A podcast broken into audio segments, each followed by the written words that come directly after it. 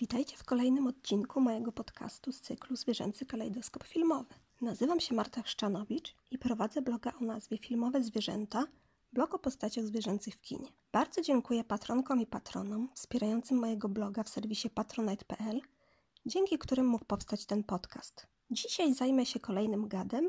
Odcinek poświęciłam bowiem filmowym krokodylom. Historia krokodyla – początek warto zadać sobie pytania o podział krokodyli na gatunki. Wyróżniamy rodzinę gawialowatych, w obrębie której znajdują się gawial gangesowy i krokodyl gawialowy. Druga rodzina to aligatorowate, do której zaliczamy zarówno poszczególne aligatory, jak i kajmany. Trzecia rodzina to krokodylowate. I tu wyróżniamy różne krokodyle, często nazywane od regionu, w którym występują przykład krokodyl kubański, australijski czy nilowy. Poszczególne gatunki różnią się szerokością i kształtem pyska, wielkością i wyglądem łusek. Jeśli chodzi o rozród, samica składa jaja do kopca roślinności, który sama tworzy, a następnie przykrywa je i pilnuje. Regularnie też sprawdza stan gniazda, a także reguluje jego temperaturę poprzez dodawanie lub usuwanie roślinności. Co ciekawe, w zależności od temperatury rodzą się młode określonej płci. I tak jaja, które są inkubowane w temperaturze poniżej 30 stopni Celsjusza, będą wszystkie samicami, podczas gdy te trzymane w temperaturze powyżej 33,9 stopnia Celsjusza będą wyłącznie samcami. Młode przed wylęgiem nawołują, a matka pilnie nasłuchuje tych odgłosów. Ze względu na rozwinięty układ limbiczny odpowiadający za emocje, krokodyle są jedynymi gadami opiekującymi się swoimi młodymi. Samica pomaga im w wylęgu, rozgrzebuje kopiec, pomaga wydostać się ze skorupek, a także przenosi je zadziwiająco delikatnie w pysku do wody. Co ciekawe, jedna samica może pilnować całego żłobka młodych pochodzących od kilku samic. Przypomina w tym kotki domowe, które również potrafią wspólnie opiekować się młodymi. W razie wyschnięcia zbiornika samica prowadzi młode do następnego. Współczesne krokodyle, aligatory oraz ich krewniacy wyglądają i działają tak samo jak przodkowie z późnej kredy ponad 80 milionów lat temu. Są to najstarsze żyjące gady i wyglądają rzeczywiście bardzo prehistorycznie. Tajemnicą ich sukcesu jest magazynowanie energii podczas leżakowania przypominającego letarg. Gad jednak czuwa i w każdej chwili może się poderwać. Wygrzewający się krokodyl akumuluje ciepło słoneczne, które napędza jego metabolizm, a chowający się pod wodą krokodyl wystawia na powierzchnię zaledwie oczy i nozdrza. Poza tym leżenie nieruchomo jak kłoda pomaga mu uzyskać element zaskoczenia w jego błyskawicznych atakach. Na lądzie gad ten chodzi na wyprostowanych łapach, a może nawet podbiegać. Dzięki zmagazynowaniu energii krokodyl nie musi polować tak często jak na przykład ssaki. Zjadane ofiary odpowiadają wiekowi i rozmiarom gada. Na początku mogą być to na przykład insekty i żaby, ale dorosły krokodyl zapoluje już na duże zwierzęta kopytne i nie tylko. Przygotowując się do tego odcinka, oglądałam sporo ataków krokodyli na różne zwierzęta, analizując ich technikę polowania i zachowanie ich ofiar. Zdarzają się ataki nawet na spore słonie. I tak jak w jednej z bajek, krokodyl rzeczywiście ciągnie słonia wtedy za trąbę. Duży osobnik jest się jednak w stanie wyrwać, poza tym inni członkowie stada mogą mu ruszyć na ratunek. Zaskoczył mnie za to atak na geparda, ponieważ taką sytuację widziałam po raz pierwszy. Krokodyl dosłownie w sekundę wciągnął pod wodę pijącego młodego kota, który już osiągnął dorosłe rozmiary. Świadkiem ataku była jego matka, która niestety nic nie mogła zrobić. Z drugiej strony zdarzają się jednak sytuacje odwrotne. Przypomnijcie sobie filmy przyrodnicze, na których to kajmany skutecznie polują na jaguary. Te niesamowicie silne koty są w stanie nie tylko wyciągnąć krokodyla z wody, ale jeszcze zawlec go w miejsce, gdzie mogą się posilić w spokoju. Prawdziwym odkryciem okazało się to, że krokodyle są zwierzętami społecznymi. Jak się to przejawia? Otóż przebywają w grupach i mają hierarchię społeczną, tak zwany pecking order, czyli dosłownie kolejność dziobania. Nazwa ta pochodzi od e, badań nad zachowaniami kur, które z nich kooperują podczas żerowania. Podnoszenie i opuszczanie grzbietu e, u krokodyla oraz ogona to sygnały dominacji i podporządkowania. Innym niesamowitym zachowaniem tych gadów jest polowanie przy użyciu podstępów, a nawet narzędzi. To znaczy gad ma na nosie położone patyki, na które ptaki chętnie siadają, myśląc, że jest to wysepka na środku wody i tym samym stają się łatwą zdobyczą. Jeśli chcecie poczytać więcej o behawiorze krokodyli, odsyłam Was do rozdziału poświęconego krokodylowi nilowemu, który znajduje się w książce The Secret Language of Animals – A Guide to Remarkable Behavior autorstwa Janine M. Benius. Tam też znajdziecie rozpisany cały etogram krokodyli. Krokodyl w kinie. W wyniku moich poszukiwań ustaliłam, że krokodyl w kinie pojawił się wcześniej. Jego przedstawienia nie trudno zaklasyfikować do określonych gatunków filmowych. I tak odnajdziemy go oczywiście w filmach przygodowych, przyrodniczych oraz w tych, w których akcja toczy się w ogrodzie zoologicznym. Gady są również wdzięcznym obiektem podgatunku horroru. Mam tu na myśli filmy z podszyldu Animal Attack. Powstało ich naprawdę zatrzęsienie. Rzadko są to ambitne produkcje, jednak z pewnością krokodyle dobrze spisały się w roli straszaków, chociaż jak zamierzam Wam dzisiaj udowodnić, nie jest to jedyne możliwe ich przedstawienie, a prawdę mówiąc mocno stereotypowe. Zwierzęta te zobaczymy też w ujęciach zrealizowanych na komercyjnych fermach krokodyli. Na przykład w jednej z części przygód Jamesa Bonda, czyli Wrzyj i pozwól umrzeć z 1973 roku, do którego to tematu jeszcze później powrócę. Często w filmach straszy się ich anormalnym rozmiarem, tak jakby same ich cechy anatomiczne nie wystarczały do tego celu. Zauważyłam też, że często w roli herpetologa występuje kobieta, która niejednokrotnie musi walczyć o swoją pozycję i szacunek w świecie zdominowanym przez mężczyzn. W zaskakująco wielu filmach przedstawia się punkt widzenia krokodyli, co wcale nie jest normą dla filmów ze zwierzętami, a przynajmniej nią nie było. Tym ciekawsze, że chodzi tu nie o ssaka, a gada. Oczywiście ukazanie punktu widzenia krokodyla ma za zadanie również spotęgować poczucie zagrożenia i dreszczyk emocji u widza. Paniczny lęk przed gadami, czyli inaczej mówiąc gadziafobia, to inaczej herpetofobia. Informacje o filmowych krokodylach znalazłam w dwóch książkach. Pierwsza to wydana w 1928 roku malutka i zabytkowa już książeczka pod tytułem Zwierzęta w filmie, przetłumaczona na język polski, z której fragment Wam teraz zacytuję. Jeszcze dodam, że autorem książki był Joseph Delmont, jak jest tu napisane, łowca zwierząt, reżyser filmowy. I teraz fragment z rozdziału zatytułowanego Łzy krokodyle. Główna scena, którą mieliśmy kręcić, przedstawiała pościg. Ścigany wpada w środek stada krokodyli, albo też przedziera się przez nie, ścigającego zaś krokodyl wyrzuca z łódki uderzeniem ogona, po czym chwyta go i wciąga pod wodę. Ścigany widzi swego prześladowcę w niebezpieczeństwie, zwraca łódź w jego stronę, rzuca się do wody i uwalnia go po walce pod powierzchnią. Ten czyn bohaterski nawraca prześladowcę, który zapisuje swemu zbawcy majątek. Nie trudno było sfilmować te epizody. Mieliśmy wszystko, co było do tego potrzebne. Przede wszystkim masę olbrzymich aligatorów. Zostałem na tratwie z dwoma pomocnikami i dostateczną ilością zapasów żywności. Reszta mych ludzi musiała się trzymać z dala od tego miejsca, aż do chwili zapadnięcia zmroku, aby nie spłoszyć jaszczurów. Następny dzień mieliśmy poświęcić tylko obserwacji. Urządziliśmy się dość wygodnie na tratwie. Te 18 godzin były to najokropniejsze, najbardziej męczące chwile mego życia. O drugiej rano umocowaliśmy tratwę i miał się rozpocząć nasz nocny spoczynek. Teraz pomijam fragment, w którym autor opisuje atak moskitów na ekipę. No i teraz e, część dalsza dotycząca krokodyli. Dopiero po wschodzie słońca mogliśmy zacząć nasze obserwacje. Woda była czarna od przebrzydłych aligatorów. Wśród nich były olbrzymy, liczące zapewne setki lat. Tylko młode jaszczury wychodziły na brzeg. Dookoła naszej tratwy pływało dużo starych kajmanów, ocierały się o nią, potrącały liny pod wodą i wystawiały swe potworne głowy nad krawędzią tratwy. Siedzieliśmy cicho jak myszy w naszym szałasie z liści bananu i przez szpary patrzyliśmy, co robią zwierzęta. Są one przeraźliwie głupie. Pływały z prawej i lewej strony, przed i za naszą kryjówką i prawdopodobnie nie przyszło im na myśl,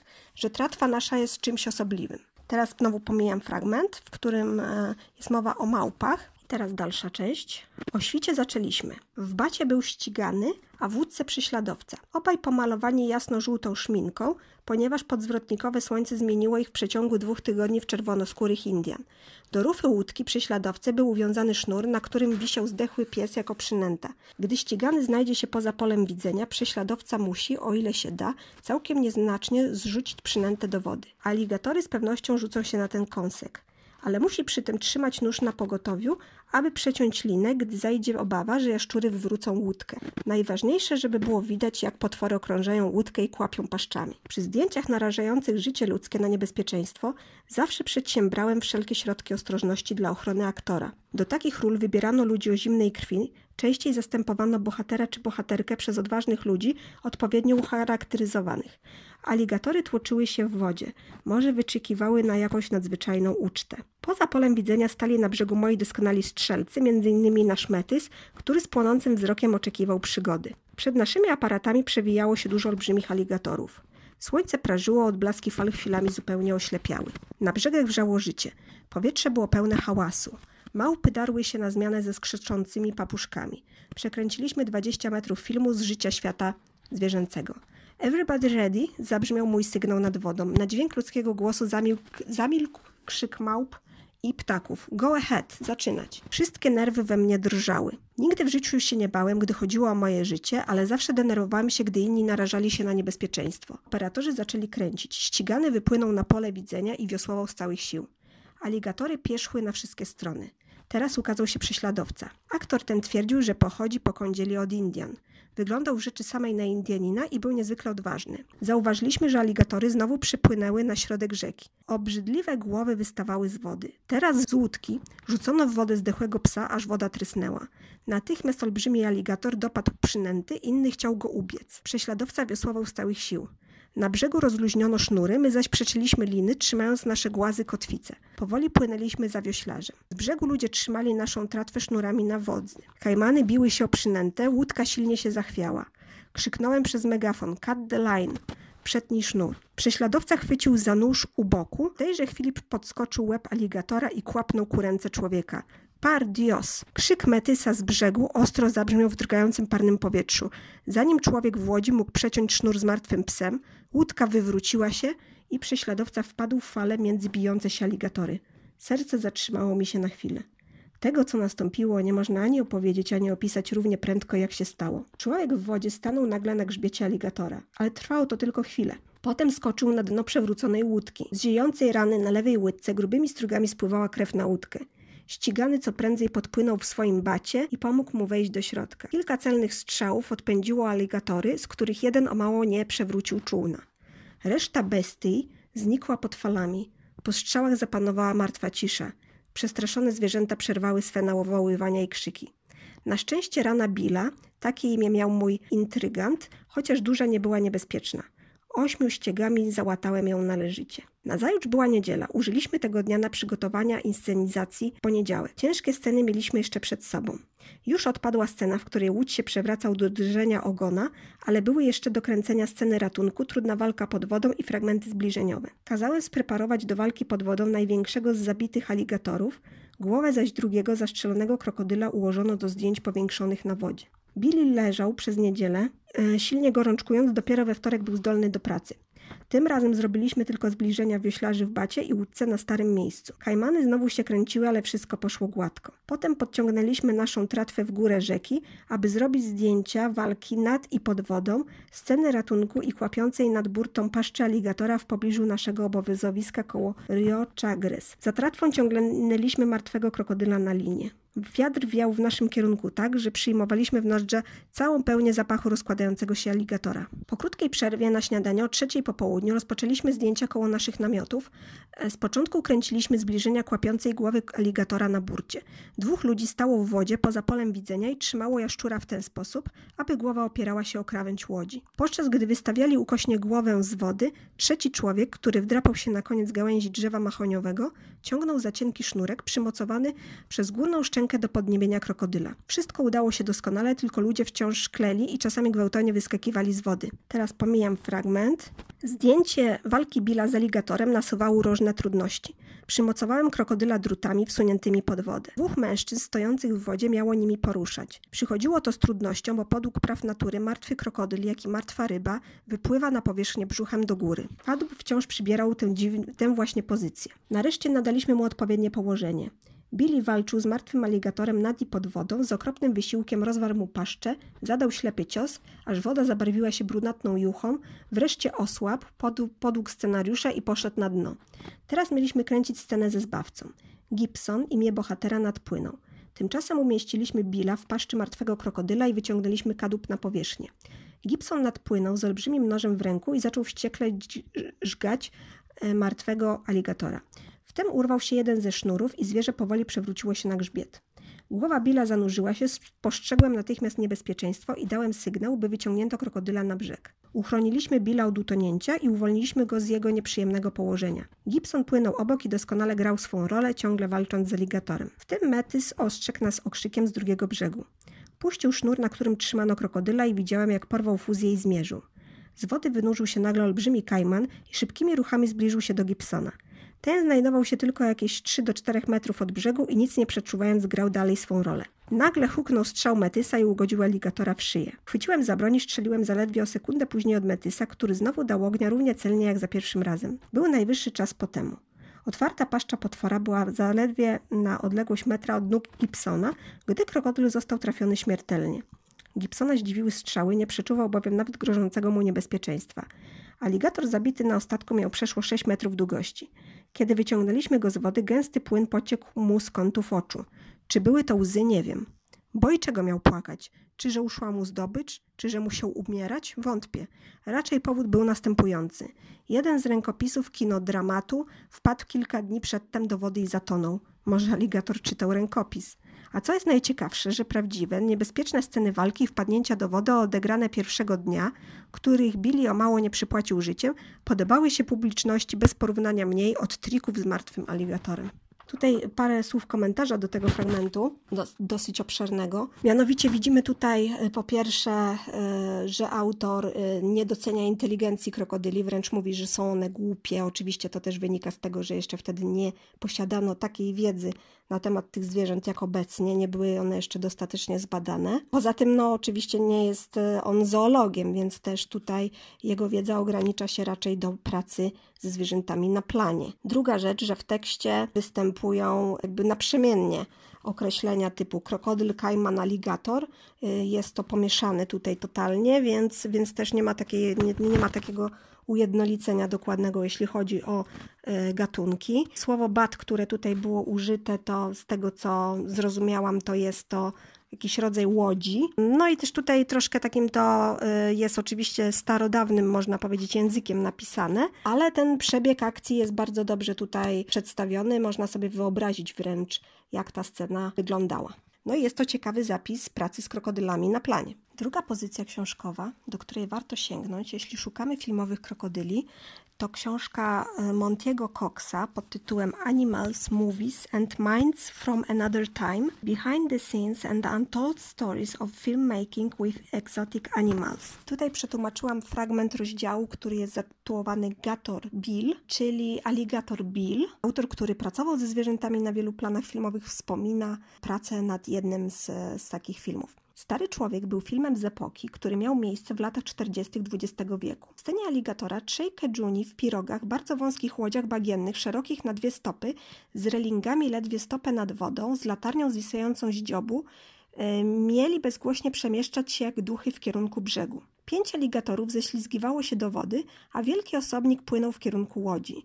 Dokładnie tak się stało, ale wielki aligator nie popłynął po prostu w kierunku łodzi. Dopłynął do łodzi, położył wielkie szczęki na lewej burcie, która znajdowała się zaledwie trzy cale nad linią wody i zaczął wspinać się do łodzi, niemal wciągając aktorów do swojej paszczy. Steve, który pracował przy lince holowniczej na wielkim aligatorze, odciągnął swój e, kabel, co ściągnęło aligatora z łodzi, e, wrócił on do wody. O dziwo przynajmniej dla mnie nikt nie był poruszony tym incydentem. Aktorzy byli fajni, nie wydawali się być w najmniejszym stopniu podekscytowani tym, że prawie zostali zjedzeni. Myślałem, że to niesamowita scena, ale nie pasowała do sekwencji, więc pozostała na podłodze montażowni. Krokodyl w polskim kinie. Dzisiejsze przykłady polskich, co mówię w cudzysłowie, krokodyli odnalazłam w animacjach dla dzieci. I tak pierwszym przykładem, który przytoczę, jest film z serii Uwaga Niebezpieczeństwo. Już o tej serii opowiadałam w poprzednim odcinku poświęconym Zebrze, ale w części czwartej Mm, znajdziemy również krokodyla. Ta część się nazywa Krokodyl na skrzyżowaniu. Jest to film polski z 1969 roku. Dziarsko wkracza na jezdnię na czerwonym świetle, powodując tym samym kolizję z jadącymi taksówką, żyrafą i słoniem. Nikomu nic się nie stało, no może poza autem, zaś krokodyl, biadolący nad swoim zachowaniem, obiecuje, że nie będzie już, e, i tu cytuję, niezdyscyplinowanym krokodylem. Drugim przykładem, do którego dzisiaj się chcę odwołać, jest niewyczerpana skarbnica polskich postaci e, zwierząt egzotycznych, czyli Pampalini łowca zwierząt, w odcinku zatytułowanym Pampalini i krokodyl w reżyserii Bronisława Zemana to jest film polski z 80 roku, okazuje się, że aby przywabić krokodyla, rozszczepany myśliwy puszcza na wodę w jego kierunku dwie gumowe kaczki. Zamierza zakleić klejem paszczę drapieżnika. Krokodyl w tej kreskówce wygląda bardzo ładnie. Co prawda kolor się nie zgadza, ponieważ jest granatowo-niebiesko-żółty i ma żółty język, ale poza tym jest bardzo dobrze odwzorowany. Krokodyl pożera kurczaka i wyciera sobie pysk serwetką, Zestaw obiadowy przygotował oczywiście Pampalini. Kiedy łowcy udaje się uśpić gada, mięso nasączył bowiem środkiem usypiającym, podczas jego oględzin z pyska krokodyla wyfruwa kilka ptaków. Pampalini zaciąga gada na brzeg rzeki i przepływa na śpiącym e, zwierzęciu na ląd. Jest jednak tak wyczerpany, że postanawia się zdrzemnąć na pół godzinki. Niestety dzwoniący budzik podrywa nie tylko jego na nogi, W zabawnej scence przestraszony krokodyl biegnie w jedną stronę, a Pampalini w drugą. E, Gat ląduje aż na drzewie. Następnie obaj mijają się, znowu biegnąc w przeciwnych kierunkach i tym razem e, zamieniają się miejscami i trafiają tam, gdzie trzeba, czyli Pampalini na drzewo, a krokodyl do wody. Trzeci przykład, który dzisiaj e, odnalazłam dla Was, to jest Mały Pingwin Pik-Pok, odcinek konkretnie dziesiąty e, tej serii lalkowych filmów animowanych produkcji polskiej z 1989 roku. Odcinek nosi tytuł Podwieczorek z krokodylem, a reżyserką była Krystyna Kulczycka. Tytułowy bohater przebywa w tym odcinku w zoo razem z Nicponiem. Ten namawia go do odwiedzenia pawilonu krokodyla, przed którym stoi znak ostrzegający przed gadem. Wepchnięty przez okno do środka przez przyjaciół, pingwinek najpierw unika zjedzenia przez boa dusiciela dzięki ostrzeżeniom jaszczurki, a następnie wskakuje do małej sadzawki w celu upolowania ryb. Okazuje się, że stanął na drzemiącym tam krokodylu, którego nazywa smokiem. Rozpoczyna się pogoń gada za ptakiem. Na moment pingwinowi udaje się zakneblować krokodyla dzięki swojemu charakterystycznemu różowemu szalikowi. Obaj wypadają na zewnątrz, gdzie zatrzymuje ich dozorca. Krokodyl tłumaczy, że zgubił drogę, w ogóle to jest samotny i nikt go nie kocha. Zaczyna płakać i wylewać przysłowiowe krokodyle łzy, jednak mężczyzna nie daje się na to nabrać. Nakazuje mu nie mazać się, tylko wracać do smoczej jamy. Na odchodnym gad tłumaczy, że rzekomo chciał Pikpoka zaprosić na podwieczorek. Pingwin dostaje ostrzeżenie, które jest zarazem morałem odcinka. Nie wolno wchodzić tam, gdzie nie wolno. Krokodyl wygląda tu bardzo realistycznie, jest w kolorze oliwkowo-żółtym. I ostatni przykład obecności krokodyla w polskim filmie to również film dla dzieci, tym razem z serii filmów animowanych Basia. Mam na myśli odcinek pierwszy Basia i upał w zoo w reżyserii Marcina Wasilewskiego i Łukasza Kacprowicza. To jest seria polska, którą zaczęto produkować w 2016 roku. Sympatyczna Basia ze znanej serii książek i filmików nudzi się w upalny dzień. W końcu udaje jej się namówić ojca na wyprawę do zoo. W pawilonie terrarium, do którego schronili się podczas deszczu, dziewczynka ogląda kolejne gady i płazy, wyliczając ich zalety. Bardzo bowiem chce mieć własne zwierzątko. Kiedy podchodzi do wybiegu krokodyla, który na jej widok otwiera jedno oko, stwierdza, że ten nie tupie, co jest jego zaletą.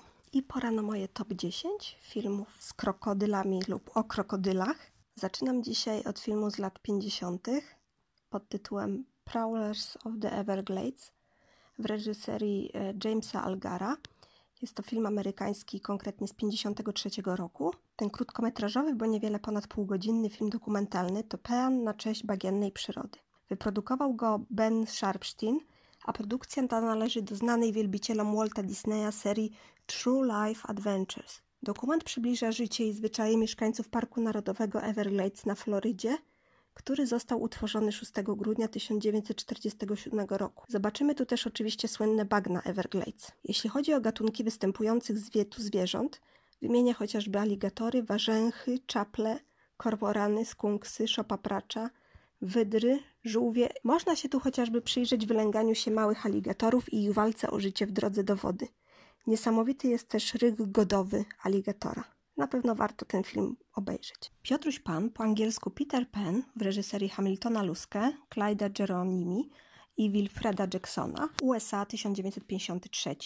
W klasycznej disneyowskiej produkcji odnajdziemy jednego z moich ulubionych krokodyli. To ciekawa postać drugoplanowa, łącząca w sobie zarówno grozę, to on połknął dłoń kapitana piratów Haka, ale wcześniej uciął ją Piotruś Pan, Komism z głową podpartą na łapie oczekuje tylko na moment, w którym wypadnie e, on za burtę oraz cechy typowe dla psa. Machanie ogonem, duży entuzjazm na myśl o potencjalnym posiłku. Zobaczymy go w wielu scenach na przestrzeni całego filmu. E, jego pościgi za hakiem są naprawdę zabawne, zwłaszcza gdy skutecznie próbuje zablokować e, gadzią paszczę, aby nie zostać żywcem pożartym. Pogonie te przypominają mi też typowe kreskówkowe ucieczki przed rekinem. Zwany czasem TikTokiem, bowiem połknął budzik, a zatem jego nadejście zwiastuje miarowe tykanie, jest tradycyjnie zielony i by tak rzec uśmiechnięty, bowiem głaszcząc się po brzuchu i oblizując, posyła uśmiech w kierunku kapitana, który ma na jego tle prawdziwą e, obsesję. Trzeba jednak przyznać, że krokodyl jest oczywiście znacznie sympatyczniejszy od głównego antagonisty Piotrusia Pana, czyli kapitana Haka.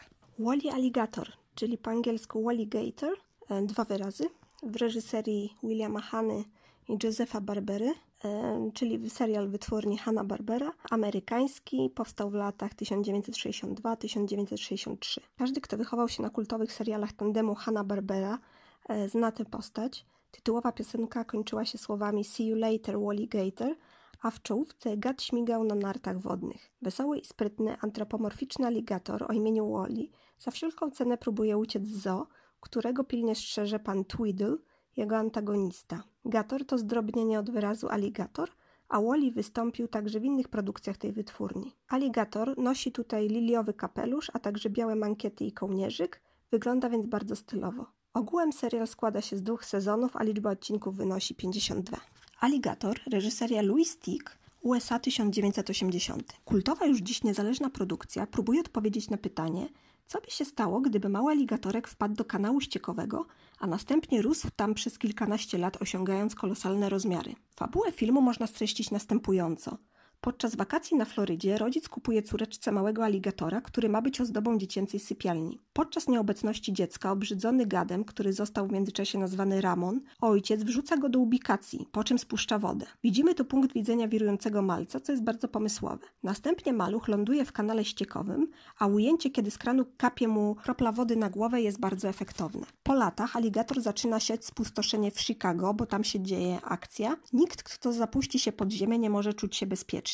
Gad żywi się bowiem nie tylko zwłokami zwierząt wyrzucanymi tam potajemnie przez laboratorium wykonujące eksperymenty na psach. Co ciekawe, w wyniku testów dotyczących metabolizmu, gad zjadając je osiąga aż 11 metrów długości. Sprawę morderstw bada uroczy i momentami bezradny policjant David Madison, w tej roli świetny Robert Forster. Mamy tu też wątek miłosny, bowiem samotny stróż prawa nawiązuje romans z herpetolożką Marisą Kendall, która, jak podają źródła dotyczące filmu, to wcześniejsza dziewczynka już w dorosłej postaci.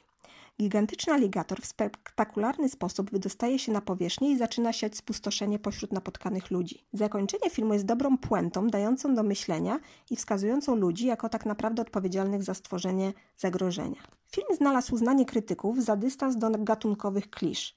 Kulisy jego powstawania odnajdziemy w eseju na jego temat autorstwa Kevina Matthewsa. Jest on zamieszczony w mojej ulubionej książce na temat zwierząt w horrorach, czyli When Animals Attack – The 70 Best Horror Movies with Killer Animals. Moje wydanie jest z 2021 roku i udało mi się je zakupić na amerykańskim Amazonie dzięki hojności moich patronów. Jak czytamy we wspomnianym eseju, to on podsunął scenarzyście pomysł, aby wykpić pojawiającą się u niego łysinę i wpleść ją do dialogu. Film zawiera więc sporo elementów komediowych, często właśnie w warstwie słownej. Powrót do Edenu, po angielsku Return to Eden, w reżyserii Karen Arthur, Kevina Jamesa Dobsona, Tima Burstala, Roda Hardiego i Jima Powera, serial australijski, zrealizowany w latach 1983-1986, przy czym ja opowiem o um, pierwszym sezonie, a w zasadzie o jego samych początkach. Kultowy w swoim czasie i pamiętany przez wiele osób australijski hit lat 80. z Rebeką Gilling w roli Stefani Harper i Tary Welles zawiera jedną z najsłynniejszych scen z udziałem krokodyla, a może i najsłynniejszą w dziejach kina. Fabuła jest dość nieskomplikowana, podobnie jak gra aktorska, co mówię z przekąsem. Bogaczka Stefani wychodzi za mąż za playboya Grega, który oczywiście czyha na jej pieniądze. Mężczyzna szybko nawiązuje romans z najlepszą przyjaciółką Stefani, Gilly. Kobieta podsuwa kochankowi pomysł, jak ułatwić ich wspólne życie. Cyniczny i wyjątkowo brutalny plan opracowuje jednak Greg, który pod pozorem wycieczki do australijskiego buszu, trio przebywa wówczas w posiadłości rodzinnej o nazwie Eden, zabiera obie kobiety na przejażdżkę łodzią. Kiedy Stefani próbuje zrobić zdjęcie legendarnemu, potężnemu krokodylowi, Greg w tej samej chwili Wypycha ją do wody ku zaskoczeniu obu kobiet. Para spiskowców nie udziela jej pomocy i kobieta zostaje wciągnięta pod wodę. Krokodyl ten to zdaniem rdzennego mieszkańca posiadłości Eden y, Gibda Baru we własnej osobie. Według relacji Lokalsa ma on 70 lat i 20 stóp długości. Swoją drogą walka z krokodylem, a raczej szamotanina jest dość realistycznie przedstawiona i szczerze mówiąc marne byłyby szanse kobiety na ocalenie, gdyby rzecz wyglądała tak, jak wygląda na filmie w rzeczywistości a już na pewno nie, nie byłaby w tak dobrym stanie, jak to się później okazuje. Obowiązkowo mamy tutaj krew i najazd kamery na potężne zęby gada. Kobieta zostaje cudem odratowana, a następnie chciałoby się powiedzieć w środku buszu poznaje przystojnego, a jakże chirurga plastycznego, który przeprowadza operację, przywracając tak naprawdę wygląd pierwotny zszokowanej Stefanii. Teraz kobieta przybiera nową tożsamość, a w zasadzie tożsamość zmarłej żony mężczyzny, który odnalazł ją na bagnach i rusza do Sydney z planem perfidnej zemsty na wiarołomnym Gregu. Krokodyl pojawia się różnie, również w innych odcinkach, nie tylko w pierwszym, w którym następuje atak. Później powraca jako reminiscencja traumy, jakiej doświadczyła bohaterka. Wizje te pomagają jej też przywrócić pamięć o tym, co ją spotkało. Rebecca Gilling ujawniła w wywiadzie, że prawdziwy krokodyl był widziany w miejscu, gdzie godzinami kręcono sceny ataku fejkowego krokodyla. Dowiedziała się tego już po nakręceniu sceny. Dla krokodyla z pewnością warto się z tą produkcją zapoznać, tym bardziej, że to on jest tu katalizatorem wszystkich późniejszych wydarzeń. Miłość, szmaragd i krokodyl, po angielsku Romancing the Stone, w reżyserii Roberta Zemeckisa, koprodukcja amerykańsko-meksykańska z 1984 roku. W tym brawurowo zagranym, klasycznym przygodowym filmie zobaczymy kilka krokodyli. W końcu akcja toczy się w Kolumbii. Jeden z nich odegra tu całkiem sporą rolę. John, w tej roli Kathleen Turner, nowojorska pisarka rusza na ratunek siostrze porwanej w Kolumbii. W wyniku licznych perypetii poznaje łowcę ptaków i skarbów, a także prawdopodobnie przemytnika Jacka, w tej roli świetny Michael Douglas. Para poszukuje tytułowego szmaragdu i oczywiście nawiązuje romans. Na klejnot e, jest, jak się nie trudno domyślić, więcej amatorów. Dwóch porywaczy siostry John oraz skorumpowany pułkownik Zolo. Jeden z porywaczy o imieniu Ira jest zafascynowany krokodylami. Sprowadza je w skrzyni, oczywiście pochodzą one z przemytu, a następnie widzimy, jak karmi mięsem parę młodych zwierząt, które są później przykute łańcuchami do jego jachtu. John również zostaje porwana, a w scenie konfrontacji na nabrzeżu grozi jej wrzucenie do stawu z krokodylami, jeśli nie wyjawi miejsca pobytu szmaragdu. Jack ma go przy sobie i próbuje go wrzucić do stawu, ale Zolo łapie go tuż nad wodą. W geście triumfu trzyma dłoń nad wodą, ale już po chwili ręki nie ma. Oto jeden z krokodyli podskoczył i ją odgryzł, połykając zarazem klejnot. I tutaj warto zauważyć, że ta ręka, którą rzekomo odgryza krokodyl, to jest ta sama ręka, którą e, stracił kapitan Hack Piotrusiu Panu, czyli ręka lewa. Po strzelaninie, która się wywiązała, Jack podąża tropem krokodyla z żółtym ogonem, który w międzyczasie opuścił staw i sunie po wyasfaltowanym nabrzeżu. To jest bardzo ładnie zrealizowana scena i krokodyl no dość majestatycznie, nieśpiesznie idzie sobie tą wyasfaltowaną nawierzchnią nocną porą w kierunku wody oczywiście. Gad chce wypłynąć na otwarte wody, a mężczyzna chwyta go za ogon i ciągnie w przeciwną stronę. Przywołany przez John daje za wygraną i zwierzę odpływa. Finalnie Zolo kończy w krokodylich paszczach, John wraca do Nowego Jorku i swojej kariery pisarskiej,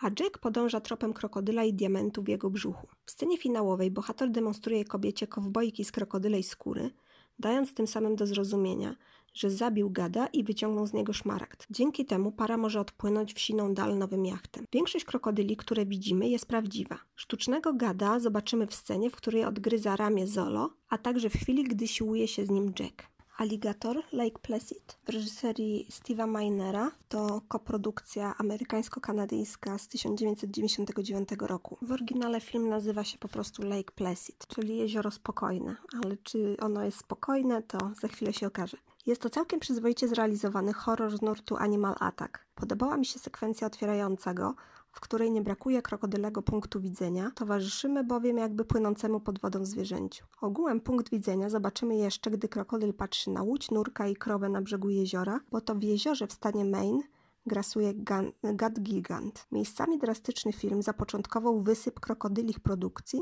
jak jednak trafnie zauważa Alex J. Kawana, który napisał esej o filmie zamieszczony we wspomnianej już książce When Animals Attack the 70 Best Horror Movies with Killer Animals, nie były one już w stanie dorównać Lake Placid z 1999 roku. Do wspomnianego filmu przyciąga, przyciągała też widownia obsada. Bridget Fonda w roli paleontolożki, Oliver Platt, Bill Pullman czy Brendan Gleeson – ten ostatni jest moim zdaniem najlepszy. Trzeba jeszcze wspomnieć o innej świetnej postaci, a mianowicie starszej pani Dolores Birkenman, którą to postać wcieliła się Betty White. Przewrotna puenta filmu z jej udziałem to puszczenie oka do widza.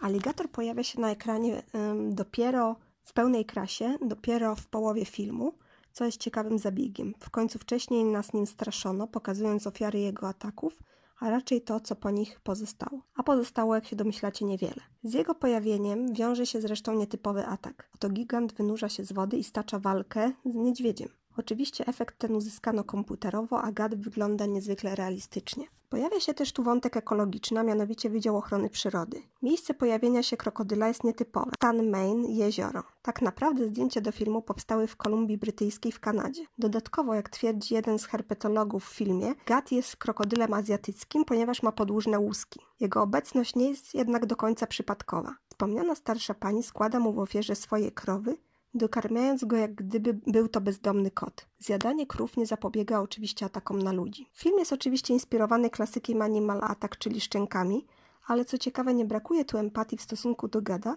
co jest rzadkością.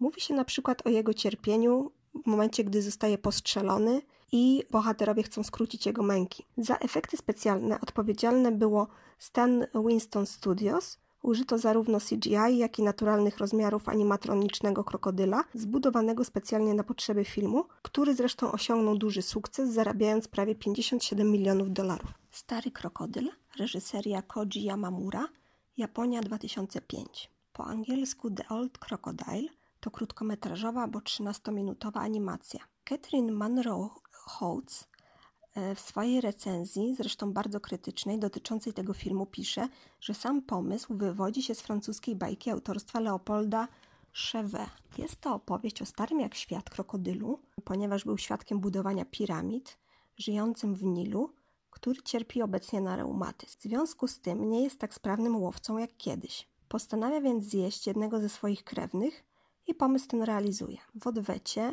krewni próbują go pozbawić życia, jednak bardzo gruba skóra chroni go przed ich atakiem, a zwierzę w ramach banicji musi poszukać nowego miejsca do życia. Krokodyl nawiązuje w morzu, do którego w międzyczasie się przemieścił, znajomość z ośmiornicą, która postanawia altruistycznie łowić dla niego ryby. Pierwsze spotkanie krokodyla i ośmiornicy jest dość zabawne, gdyż wymieniając między sobą powitania, mówią cześć duże jaszczurko, cześć duży pająku. Dzięki niej krokodyl poznaje Morze Czerwone. Krokodyl, którego myśli słyszymy dzięki narracji z zakadru, jest wewnętrznie rozdarty pomiędzy chęcią zjedzenia głowonoga, a pozostaniem lojalnym przyjacielem. Idzie więc na kompromis i nocą odgryza po kolei każdą z jej macek. Niestety, okaleczona w ten sposób i niczego nieświadoma biedna ośmiornica zostaje pozbawiona możliwości ruchu. Kiedy głowonóg orientuje się, że nie może się przemieszczać, krokodyl w perfidny sposób wmawia mu, że również on cierpi na reumatyzm i dlatego nie ma czucia w kończynach. Finalnie panna ośmiornica zostaje pożarta. Gad wylewa za nią przysłowiowe krokodyle łzy, szybko jednak dochodzi do siebie. Po jej śmierci Gad bardzo się nudzi. Postanawia zatem wrócić do Egiptu, ale rodzina ucieka na jego widok. Zmęczony krokodyl kładzie się w błocie i zasypia. Kiedy otwiera oczy, sądzi, że trafił do krokodylowego raju. Okazuje się, że słyszy tam-tamy, a grupa tubylców wykonuje przed nim dziki taniec, zakończony oddaniem dziewicy mu na pożarcie. Krokodyl oczywiście chętnie z tego korzysta. Następnie zostaje przez ludzi przeniesiony do ich wioski, gdzie regularnie otrzymuje dary w postaci młodych dziewcząt. Jest bardzo zaskoczony, dlaczego plemię, plemię traktuje go z takim szacunkiem. Od narratora dowiadujemy się, że spowodował to fakt, iż zmienił on kolor na czerwony z uwagi na sól zawartą w Morzu Czerwonym. A tym razem był to narrator można powiedzieć, zewnętrzny, nie krokodyl, tylko narrator już ludzki. To, co z obecnego punktu widzenia zadziwia w tej historii, to naiwność i beztroska ośmiornicy, w końcu zwierzęcia znacznie inteligentniejszego od krokodyla. Nie zdaje sobie sprawy z tego, ile właściwie ma macek. Z kolei gad, jak to zwykle bywa w filmach, może z wyjątkiem z serialu Hanna-Barbera pod tytułem Walligator z 1962 roku jest czarnym charakterem, a więc jego zachowanie raczej widza nie zaskoczy. Co ważne, zwierzęta w tym filmie zazwyczaj zachowują się bardzo naturalnie, nie są nadmiernie antropomorfizowane, na przykład słyszymy autentyczne, niskie dźwięki wydawane przez krokodyle, połykanie ofiar nawiązuje do filmów przyrodniczych. Z estetycznego punktu widzenia stary krokodyl wyróżnia się ciekawą formą, czarne postaci na kremowym tle – z drugiej strony, oczywiście pojawiają się również elementy antropomorfizujące zwierzęta, na przykład słyszymy ich myśli, krokodyl nie mogąc znieść braku szacunku własnej rodziny odpływa, ośmiornica przeciąga się po przebudzeniu jak człowiek, a gad ceni w niej bycie miłą, e, skromność i wiedzę. Co ciekawe, w filmie dwukrotnie widzimy krokodylowy punkt widzenia, a ściślej zamykające się krokodyle oczy i gasnący widok, kiedy zasypia, oraz otwarcie oczu i moment, w którym połyka dziewczynę. Wygląda to tak, jak gdyby ją zasysał. Zresztą ku jej wyraźnej radości. Zdaniem reżysera film miał odzwierciedlać sytuację obecnego społeczeństwa. Hipokryzja i chciwość nie zostają tutaj ukarane, a postaci je symbolizujące składane są hołdy. Film zawiera sceny mordu, jednak nie wykraczają one ponad to, co możemy zobaczyć w filmach przyrodniczych. Animacja stanowi baśń dla dorosłych z narratorem i morałem, który każdy musi sobie dopowiedzieć sam. Pogromca smoka, po angielsku Touching the Dragon, więc y, polski tytuł, jak to często bywa, nieadekwatny, a, a wręcz tropocentryczny y, w reżyserii Damona Fostera i Craiga Fostera y, oraz Sophie Vartan, RPA 2012. Film dokumentujący historię niezwykłej przyjaźni krokodyla o imieniu Pocho, co oznacza wielkiego przystojniaka, i Gilberta Chito Shedena. Jest to opowieść niesamowita, jeśli weźmiemy pod uwagę powszechną, niezbyt pochlebną opinię o krokodylach. Tymczasem Chico uratował Poczo po tym, jak został on ranny w starciu z mężczyzną, którego gospodarstwie się pożywiał. Przy czym nie był to Chico, ale jego sąsiad. Chico troskliwie leczył e, krokodyla przez trzy lata, po czym wypuścił go na wolność. Ku jego zdumieniu następnego ranka zastał gada na swoim ganku. Poczo wybrał zatem życie w otoczeniu człowieka, który ocalił mu życie. Filmu ukazuje tę parę i ich więź, wspólne pływanie i zabawy. Pięciometrowy krokodyl ważący 500 kg budzi oczywisty respekt, jednak wobec Chico nie wykazuje agresji. Ich opowieść zachwyca, jednak ma ona również swoją ciemną stronę. Roger Horrocks, reporter odwiedzający Chico w kostarykańskiej dżungli, gdzie mieszka z drugą żoną, ponieważ pierwsza nie wytrzymała jego zażyłości z gadem, i córką, krytycznie ocenia pokazy, na których Chico oczywiście zarabia. Dziennikarz zaczyna się nawet zastanawiać, na ile relacja ze strony człowieka jest szczera i bezinteresowna. Poza tą kwestią moją uwagę zwróciły też niektóre zabawy z krokodylem. Siłowanie się z nim czy jeżdżenie na nim mogą budzić wątpliwości miłośnika zwierząt. Przyznać jednak należy, że Poczo podważył wszystkie teorie dotyczące inteligencji tych gadów i zdolności do nawiązywania głębokich więzi. Poczo zmarł śmiercią naturalną w 2011 roku. Przyjaźń z człowiekiem trwała ponad 20 lat. Jego śmierci towarzyszyły uroczystości żałobne, a następnie Chico zaprzyjaźnił się z drugim krokodylem, którego nazwał Poczo II. Ich relacja jest już jednak inna i nie wiadomo czym się zakończy, końcu Poczo numer jeden był wyjątkowy i chociaż według niektórych Chico zbytnio ryzykował wchodząc do niego do wody, zwłaszcza nocą, kiedy ten gatunek staje się bardziej aktywny, a co za tym idzie niebezpieczny, nie ulega wątpliwości, że obaj nawiązali silną więź opartą na zaufaniu. Mało tego, mężczyzna wypracował własne sposoby komunikowania się z gadem, a także doskonale czytał jego mowę ciała. Dzika ekipa, po angielsku Back to the Outback, w reżyserii Harry'ego Cripsa i Claire Knight – to koprodukcja australijsko-amerykańska z 2021 roku. O tym filmie już kiedyś wspominałam. Uważam, że jest to jeden z lepszych filmów animowanych o zwierzętach ostatnich lat. Mamy tu bowiem piękną galerię australijskiej fauny, w tym korpulentną krokodylicę w średnim wieku o imieniu Jackie. Jest ona konkretnie krokodylem różańcowym, który jest największym żyjącym obecnie gadem. Ma poczucie humoru i zaśmiewa się, gdy opiekun parku się jej boi. Twierdzi, że skakanie i szczerzenie zębów ją odmładza. W terrarium ma fioletowy wachlarz, a inne zwierzęta nazywa skarbeczkami.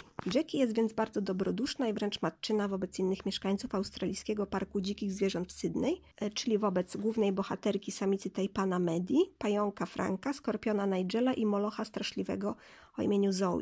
Kiedy w wyniku pomyłki Jackie zostaje usunięta z parku jako zabójcze zwierzę, jej przyjaciele postanawiają udać się do krainy, o której im opowiadała, czyli wrócić na wolność. Tam też spotkają się z przyjaciółką ponownie. Okazuje się bowiem, że jest ona prezeską Międzynarodowej Ratunkowej Organizacji Zwierząt. Inne produkcje z udziałem krokodyli.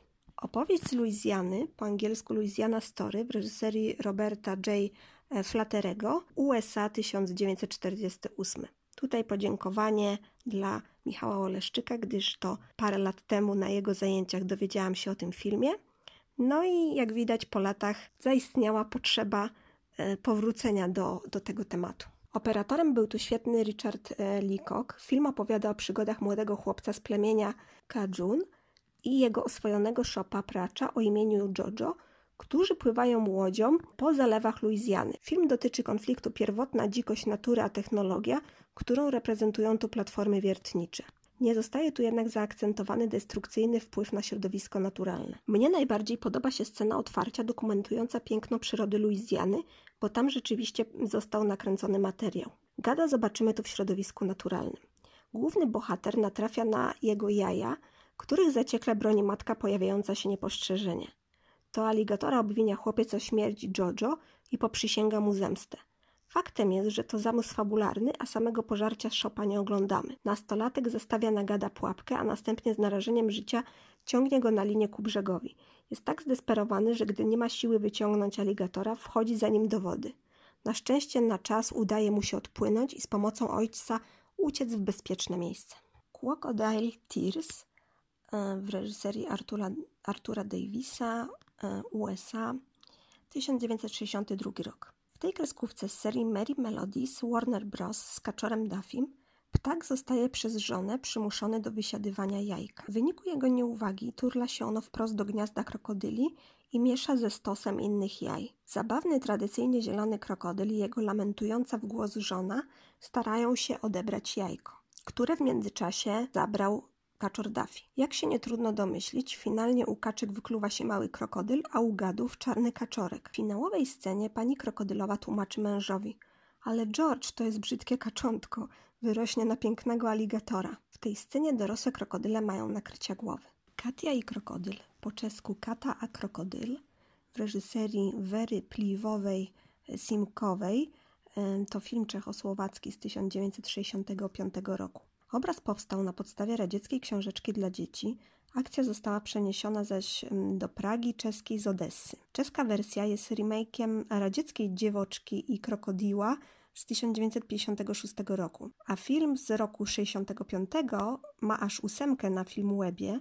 Prawda jest jednak taka, że bardzo krytycznie oceniam niektóre sceny tej czechosłowackiej produkcji z udziałem zwierząt i z pewnością nie dałabym e, mu aż tak wysokiej oceny. Zwierząt tutaj nie brakuje. Mamy kapucynkę, młodego krokodyla, psy, króliki, żółwia, szpaka. Fabuła w dużym skrócie.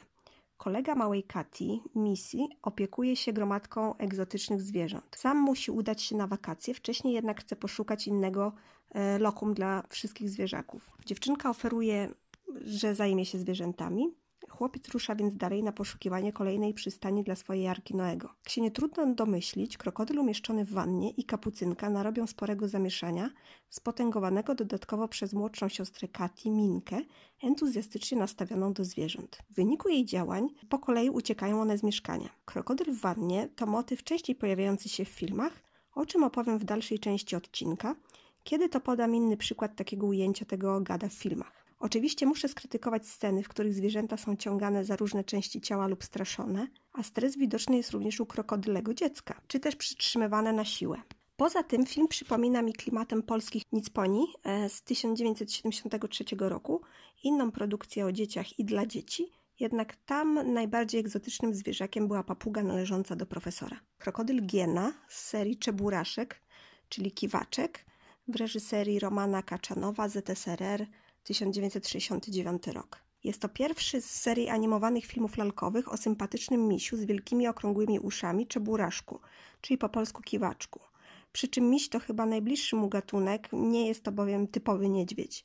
Każdy odcinek serii poświęcony jest innemu bohaterowi, na przykład e, tajemniczej starszej pani, tak zwanemu szapoklakowi, a pierwszy z nich y, zajmuje się właśnie, a pierwszy z nich poświęcony jest właśnie nieszczęśliwemu krokodylowi Gieni.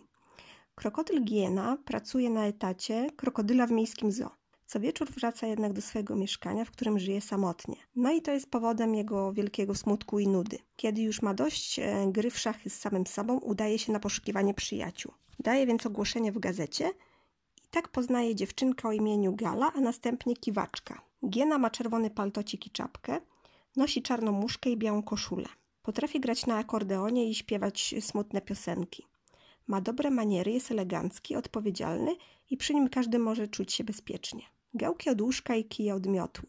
W reżyserii Roberta Stevensona i Warda Kimballa to był e, reżyser animacji. Film e, z USA z 1971 roku. W oryginale film nazywa się Bad Knobs and Broomsticks.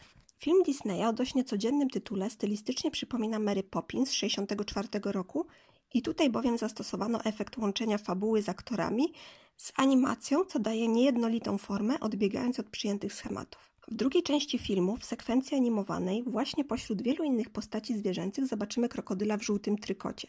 Skąd to przebranie?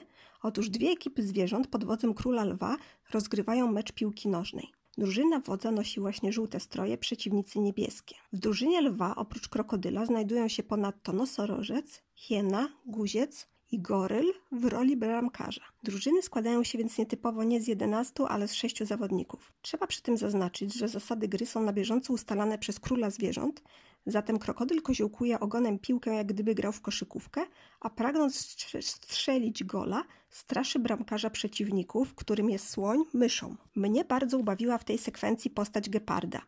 Nie wiem, czy zwróciliście uwagę na to, jak rzadko to zwierzę pojawia się w animacjach, co dość zaskakujące. Z pewnością powrócę do tej postaci w odcinku poświęconym temu zwierzęciu. Film jest dostępny obecnie na platformie Disney+. Brygada RR, po angielsku Chip and Dale Rescue Rangers, odcinek konkretnie e, Krokodyl w operze, po angielsku A Case of Stage Blight. To jest odcinek sezonu drugiego, konkretnie trzynasty, w reżyserii Boba Zamboniego i Johna Kimballa. Film, to jest seria Brygada RR powstała w Stanach Zjednoczonych między latami 1989-1992. W tym odcinku członkowie kultowej już brygady, której losy z zapartym tchem śledziłam jako dziecko, spotykają lalkarza krokodyla, który mieszka w kanałach pod operą, marząc o karierze scenicznej. Znajdziemy tutaj nawiązanie do upiora w operze, bowiem i tutaj kanały odgrywają ważną rolę. Postać krokodyla była z kolei inspirowana filmem Alligator, o którym już opowiadałam. Wskazują na to oprócz kanałów wspomnienia z dzieciństwa, które dramatycznym tonem wygłasza przed brygadą RR. I teraz cytat. Ledwo wyklułem się z jaja, zostałem brutalnie wyciągnięty z przytulnego zalewiska i przewieziony do zoologicznego sklepu. Możecie sobie wyobrazić ten psychiczny szok. Ponieważ był to sklep, po paru dniach ktoś kupił mnie jak rzecz, lecz wkrótce z wyraźnym obrzydzeniem wrzucił, wybaczcie to wyrażenie, do kanalizacji. Urządziłem więc sobie dom tutaj, pod gmachem teatru. Powyższa opowieść doprowadza do łez gadżet i bzyczka. Wizerunek krokodyla tutaj składa się z oliwkowej skóry, rudych krzaczastych brwi. Gad odziany jest w czarną pelerynę i fioletową czapeczkę z zielonym piórem. Krokodyl jest tu afektowanym narcyzem z przerośniętym ego, który uśmiechem maskuje swoje mordercze skłonności. Brygada znajdzie się w nie lada opałach, jednak jak zwykle udaje im się przechytrzyć przeciwnika. Jumanji, reżyseria Joe Johnston, e, USA 1995. O filmie już wspominałam przy okazji poprzedniego odcinka, warto do niego jednak wrócić i przy okazji Krokodyla mamy tu bowiem bardzo ciekawy okaz. Dorosła postać Alana, grana przez Robina Williamsa, stacza bohaterską walkę z krokodylem podczas powodzi zalewającej dom. Chodzi oczywiście o sekwencję rozgrywającą się w świecie gry planszowej Jumanji. Jednym z jej pionków jest bowiem czarna figurka głowy krokodyla. Podczas gościnnego występu w brytyjskim programie Clive Anderson All Talk w 1999 roku Robin Williams opowiedział historię powstawania tej sceny. Powiedział, że w jednym ujęciu trochę go poniosło i uderzył krokodyla łokciem w głowę, zapominając przy tym, że w skafandrze znajduje się mężczyzna. W odpowiedzi usłyszał wydobywające się ze środka hej w geście protestu. Niektóre z krokodyli zostały wygenerowane komputerowo, ale użyto również gadów animatronicznych, które wyglądały jak, cytuję, mapety na sterydach. Podczas tej sceny Alan tłumaczy Sarze różnicę pomiędzy aligatorem a krokodylem, oznajmiając, że napadł na nich krokodyl. Informacje z planu zamieszczone na stronie IMDb potwierdzają moje obserwacje. W pewnym momencie wydaje się, że w wodzie są dwa krokodyle chociaż tak naprawdę był tylko jeden model. Podczas gdy Sara jest zajęta jednym, kolejny pojawia się po drugiej stronie, zagrażając tym samym Peterowi i Judy. Trzeba przyznać, że zdezorientuje to widzę. Podobne odczucie miałam w scenie, w której woda wylewa się na zewnątrz kiedy to krokodyl mija płynącego policjanta i towarzyszącą mu kobietę. Figurka Judy, czyli krokodyl, jest jedyną figurą, która znajduje się na właściwym polu, zgodnie z tym, co gracze wyrzucili w swoich pierwszych dwóch turach podczas sceny z ruchomymi piaskami. Wadą gry jest to, że każdy z pionków może mieć inną liczbę pól, które trzeba pokonać, aby osiągnąć zwycięstwo. Dolny prawy, czyli krokodyl, ma ich 35. Łowca krokodyli, po angielsku Crocodile Hunter, to serial dokumentalny zrealizowany w latach 2002-2006. Mówiąc o filmowych krokodylach, nie można nie wspomnieć o tragicznie zmarłym w 2006 roku Stevie Irwinie. Australijski przyrodnik, profesor nadzwyczajny biologii ogólnej, dyrektor ogrodu zoologicznego Australia Zoo w Birwo e, w stanie Queensland w Australii, szerszej publiczności był jednak znany jako prezenter telewizyjny z cyklu programów o nazwie Crocodile Hunter, czyli łowca krokodyli. E, Irwin odkrył nowy gatunek żółwia, nazwany na jego cześć żółwiem Irwina. Przyrodnik znany ze swojej ogromnej miłości do zwierząt i pasji opowiadania o nich, zasłynął entuzjastycznym i energicznym rzucaniem się na wybrane okazy, aby zademonstrować je widzom. Ten sensacyjny i efekciarski styl pracy y, znalazł już naśladowców. Mnie on nie odpowiada o tyle, że niejednokrotnie straszy się w ten sposób zwierzęta. Irwin leżący na krokodylu to chyba obrazek, który najlepiej zapadł mi w pamięć. Przyrodnik w wieku zaledwie 42 lat zginął podczas realizacji zdjęć do kolejnego filmu dokumentalnego. Płynąc nad płaszczką, zbliżył się do niej zbyt blisko, jak to miał w zwyczaju, a ta poczuła się zagrożona i kolcem jadowym ugodziła go prosto w serce. Można powiedzieć, że umarł tak, jak chciał, gdyż z pewnością zdawał sobie sprawę z ryzyka, jakie podejmował i granic, które przekraczał, a tylko będąc blisko zwierząt był w swoim żywiale. Kontrowersje wokół tej postaci wzbudziło nie tylko ryzyko, jakie podejmował dla swoich show, a drugiej tak nakręconej osoby w świecie przyrodników nie znajdziecie, a jego naśladowcy są moim zdaniem bardzo irytujący. Irwin ryzykował też życiem własnych dzieci, zapoznając je z krokodylami i innymi zwierzętami, co nie spodobało się opinii publicznej. Obecnie jego żona i dzieci kontynuują misję niesienia kaganka oświaty i nadal zwierzęta są całym ich światem. Na podstawie pięciu sezonów serialu Łowca Krokodyli nakręcono film pełnometrażowy i dwa spin-offy. Ulubionymi zwierzętami Irwina były krokodyle. W serialu Przyrodnik wraz z rodziną prezentował widzom najróżniejsze gatunki zwierząt i ich zwyczaje, zarówno na wolności, jak i w zoo, e, które znajdowało się pod ich pieczą. Z pewnością nie można zarzucić Irwinowi braku wiedzy czy umiejętności ciekawego opowiadania. Bardzo go brakuje w świecie filmowych przyrodników.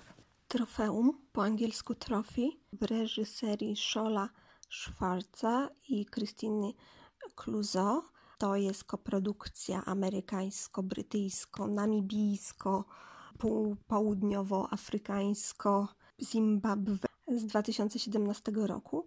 Jest to wstrząsający dokument, chyba jeszcze trudniejszy w odbiorze niż Safari Ulricha Seidla, towarzyszący myśliwym podczas polowań w Afryce. Zostają tutaj przywołane statystyki, które nie pozostawiają cienia wątpliwości o winie człowieka wobec zwierząt. Wypowiedzi amerykańskiego myśliwego, który przyucza do tej chorej pasji swojego małego syna, jeżą włos na głowie miłośnika zwierząt. W Biblii napisano, że zwierzęta są po to, żeby człowiek je wykorzystywał, no to on to robi i koniec. Tak można w skrócie podsumować jego tok myślenia i filozofię życiową. Zero skrupułów, samozadowolenie i konsekwentne realizowanie celu. Zabójstwa tak zwanej Wielkiej Piątki Afryki. Na filmie zobaczymy m.in. farmę krokodyli w RPA i obcesowe obchodzenie się ze zwierzętami, a także usłyszymy wypowiedź zadowolonej z siebie kobiety, która na targach myśliwskich licytuje zwierzę, które zamierza zabić. Teraz cytuję um, jej wypowiedź. Krokodyle są wredne. Nie mam skrupułów przed ich zabiciem. Poza tym chcę mieć buty i torebkę i portfel oraz pasek. Wszystko to wypowiedziane z uśmiechem na twarzy i samozadowoleniem. Psychopatia w czystej postaci. Ludzie w tym filmie naprawdę przerażają. Dużym walorem filmu, oprócz ukazania myśliwych w akcji, a także zgłębienia ich specyficznej psychiki, jest pokazanie wieloaspektowej, skomplikowanej zależności, pomiędzy próbami ochrony przyrody, kłusownikami i myśliwymi. Film rozpatruje ich interesy i nie daje prostych odpowiedzi, chociaż nie trudno się domyślić, kto jest najbardziej poszkodowaną stroną w międzyludzkich przepychankach. Dokument ten odnajdziecie na HBO Max, jednak muszę przyznać, że dawno już nie było mi tak trudno dotrwać do końca projekcji. Wielki zielony krokodyl domowy, po angielsku Lyle Lyle Crocodile. Film wejdzie na nasze ekrany dopiero w grudniu, ja audycję nagrywam w sierpniu i widziałam tylko trailer, więc nie mogę odnieść się do całości. Jak wyczytałam, film jest adaptacją kultowych podobno książeczek dla dzieci autorstwa Bernarda e, Wabera. Dwa słowa o fabule. Rodzina Primów przeprowadza się do Nowego Jorku. Tu młody Josh poznaje Laila, śpiewającego krokodyla, miłośnika kąpieli, kawioru i muzyki, który mieszka na strychu ich domu. Gad pomaga chłopcu uporać się z problemami. Na krokodyla czyha jednak zły sąsiad o znamiennym nazwisku Pan Gramps, dlatego rodzina jednoczy siły z właścicielem Laila. Nie jest dla mnie jasne, czemu zatem krokodyl mieszka na strychu. W roli opiekuna Gada występuje Javier Bardem. Można więc się spodziewać 200% zaangażowania w rolę. E, reżyserami tego filmu są Josh Gordon i Will Speck. Tyle o tej produkcji na ten moment. Krokodyle są również wdzięcznym obiektem teledysków. Sięga się po nie w sytuacji, gdy akcja toczy się w mrocznych, chciałoby się powiedzieć, postapokaliptycznych wnętrzach. Nie inaczej jest w klipie grupy One Republic zatytułowanym Counting Stars z 2013 roku. Kilkukrotnie pojawia się tam aligator. Najpierw wychodzi z obskurnego pomieszczenia i udaje się do łazienki. Kładzie się obok wanny, a po chwili towarzyszymy mu w drodze powrotnej. Puste, obdrapane ściany dobrze go eksponują. Jak zauważył jeden z widzów, obecność krokodyla da się tutaj łatwo uzasadnić. W wielu kulturach krokodyle symbolizują chciwość, a zatem jego obecność dobrze korespondowałaby ze słowami piosenki No more counting, counting dollars, we'll be counting stars. I take that money, watch it burn. Nie bez znaczenia jest również moim zdaniem fakt, że teledysk kręcono w Luizjanie, a jej bagna obfitują w te zwierzęta. Wcześniej, bo w 1996 roku aligator pojawił się w teledysku grupy The Prodigy o nazwie Breath, w którym miał symbolizować jedną ze zwierzęcych fobii, bowiem występuje w nim więcej powszechnie nielubianych zwierząt, takich jak szczur, karaczany i wi. Schnappi das kleine Krokodil z 2003 roku, czyli Mały krokodyl Schnappi, to piosenka autorstwa Iris, Iris e, Grutman z Kolonii. Projekt zyskał rozgłos dzięki uroczemu wykonaniu pięcioletniej siostrzenicy autorki o imieniu Joy, która z wdziękiem i zabawnym akcentowaniem ją wykonała. Melodia i słowa szybko wpadają w ucho. Szni, szna, sznapi, sznapi, sznapi, sznap. Szni, szna, sznapi, sznapi, sznapi, sznap. Piosenka opowiada o krokodylu nilowym, który właśnie się wykluł i bada swoje otoczenie. Jak przystało na malucha, jest uroczy i bardzo ciekawski. Towarzyszył um, jej um, film animowany teledysk, w którym tytułowy bohater eksplorował Egipt. Krokodylowe motywy filmowe. Ludzie aligatory w oryginale The Alligator People w reżyserii Roya Del Rufa. To film amerykański z 1959 roku.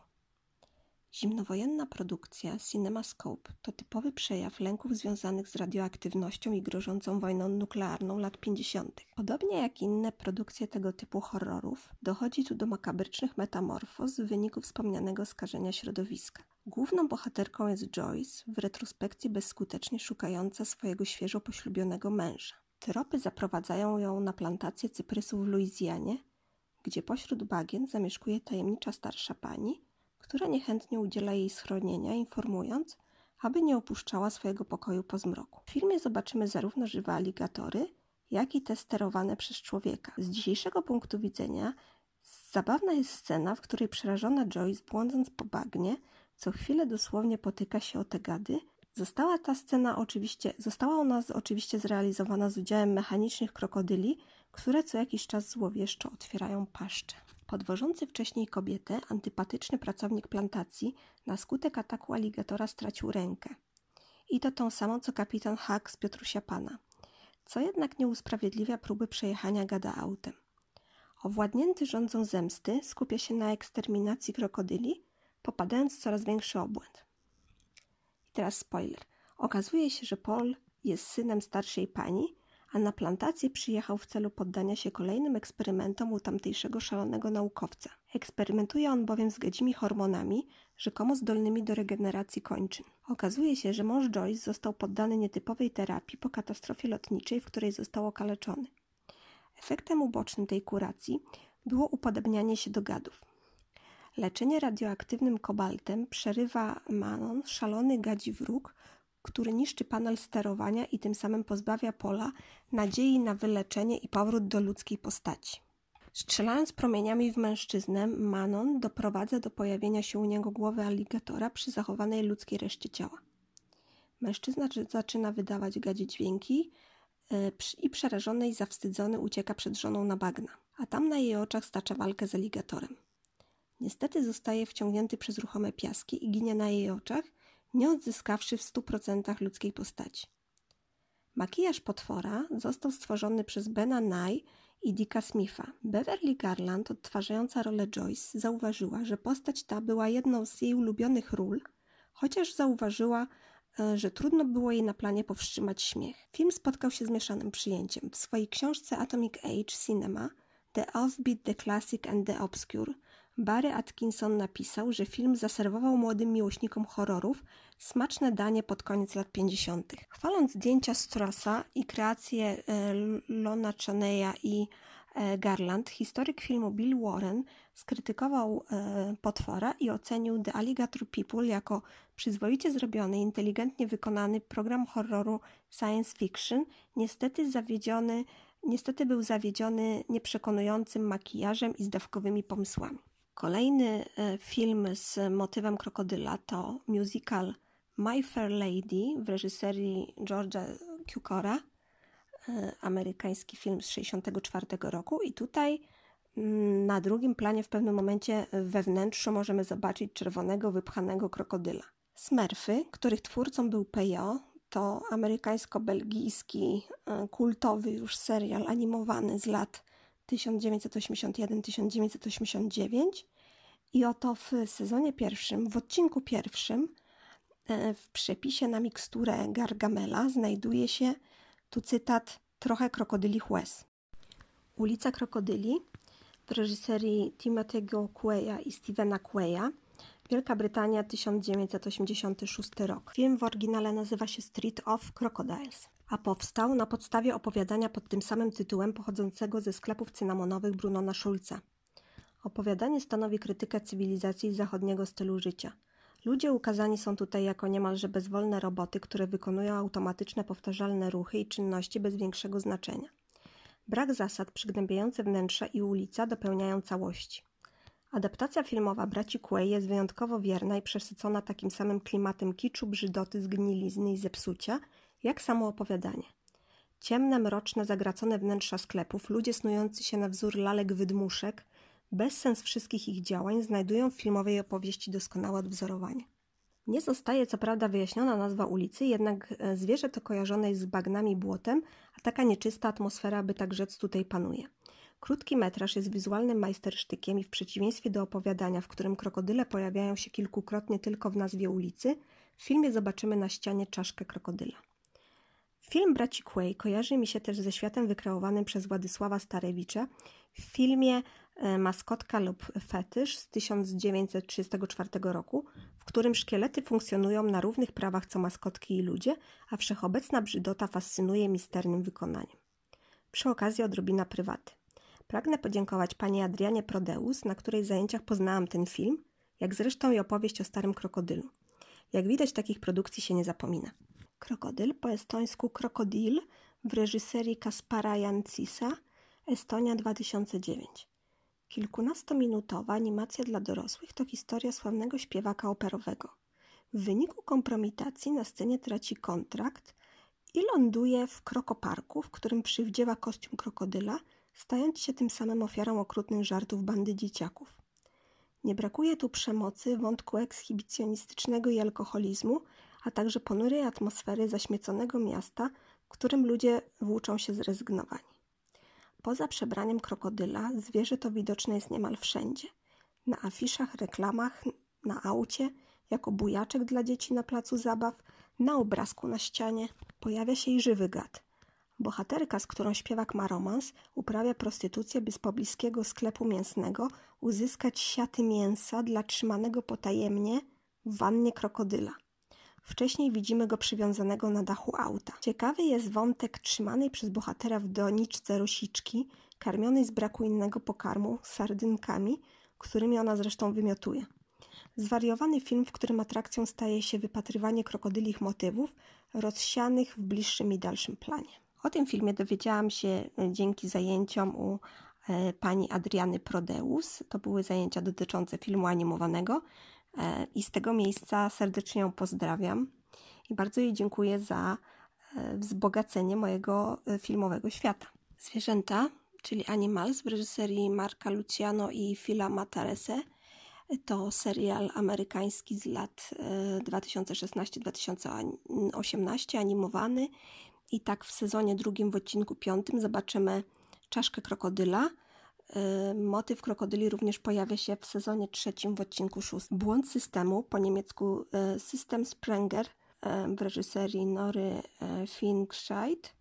To niemiecki film z 2019, a pośród innych maskotek bohaterki zobaczymy pluszowego krokodyla. W Kiko i zwierzęta, po francusku Kiko et le animaux w reżyserii Jawena Cenga we francuskiej animacji krótkometrażowej z 2020 roku.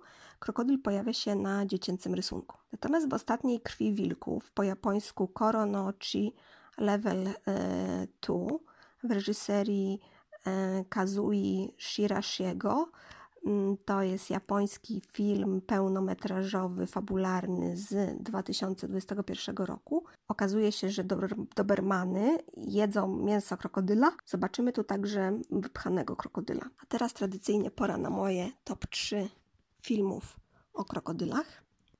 Miejsce trzecie. Piotruś Pan z 1953 roku. Sympatyczny krokodyl o łobuzerskim uśmiechu i entuzjazmie prawdziwego smakosza to jeden z jaśniejszych punktów tej klasycznej już animacji. Miejsce drugie. Stary krokodyl z 2005. Zrealizowana w sepi opowieść o problemach rodzinnych sędziwego gada to w zasadzie animowany komediodramat, ludowa przypowieść. Interesujący nie tylko z uwagi na formę, lecz również wyraziste zwierzęce postaci. I miejsce pierwsze – Aligator z 1980. Warty uwagi z racji uwzględnienia punktu widzenia gada, a także próby zrozumienia jego motywacji. Prawdopodobny scenariusz, dobre oświetlenie eksponujące tytułowego bohatera i wątki komediowe nadal zapewniają dobrą rozrywkę. To wszystko, co dzisiaj dla Was przygotowałam. Inne tytuły filmów z udziałem krokodyli znajdziecie na mojej stronie internetowej www.filmowezwierzęta.com. Wystarczy wpisać w lubkę słowo krokodyl lub odnaleźć ten gatunek w zakładce o nazwie układ alfabetyczny. Przypominam, że mojego podcastu możecie słuchać na Spotify, iTunes, w Google Podcasts i na YouTube. Znajdziecie go wpisując w wyszukiwarkę filmowe zwierzęta myślnik podcast. Przygotowanie tego odcinka zabrało mi bardzo dużo czasu. Produkcję kolejnych odcinków podcastu możecie wesprzeć na Patronite. Adres mojego konta to patronite.pl łamane na filmowe myślnik zwierzęta. Zajrzyjcie tam koniecznie i sprawdźcie, co otrzymacie w zamian jako moi patroni. Jeśli chcecie się ze mną skontaktować, możecie to zrobić pisząc na filmowe zwierzęta małpka.gmail.com. Dziękuję za uwagę. Mam nadzieję, że odcinek Wam się podobał. Pozdrawiam Was serdecznie i do usłyszenia w przyszłym miesiącu.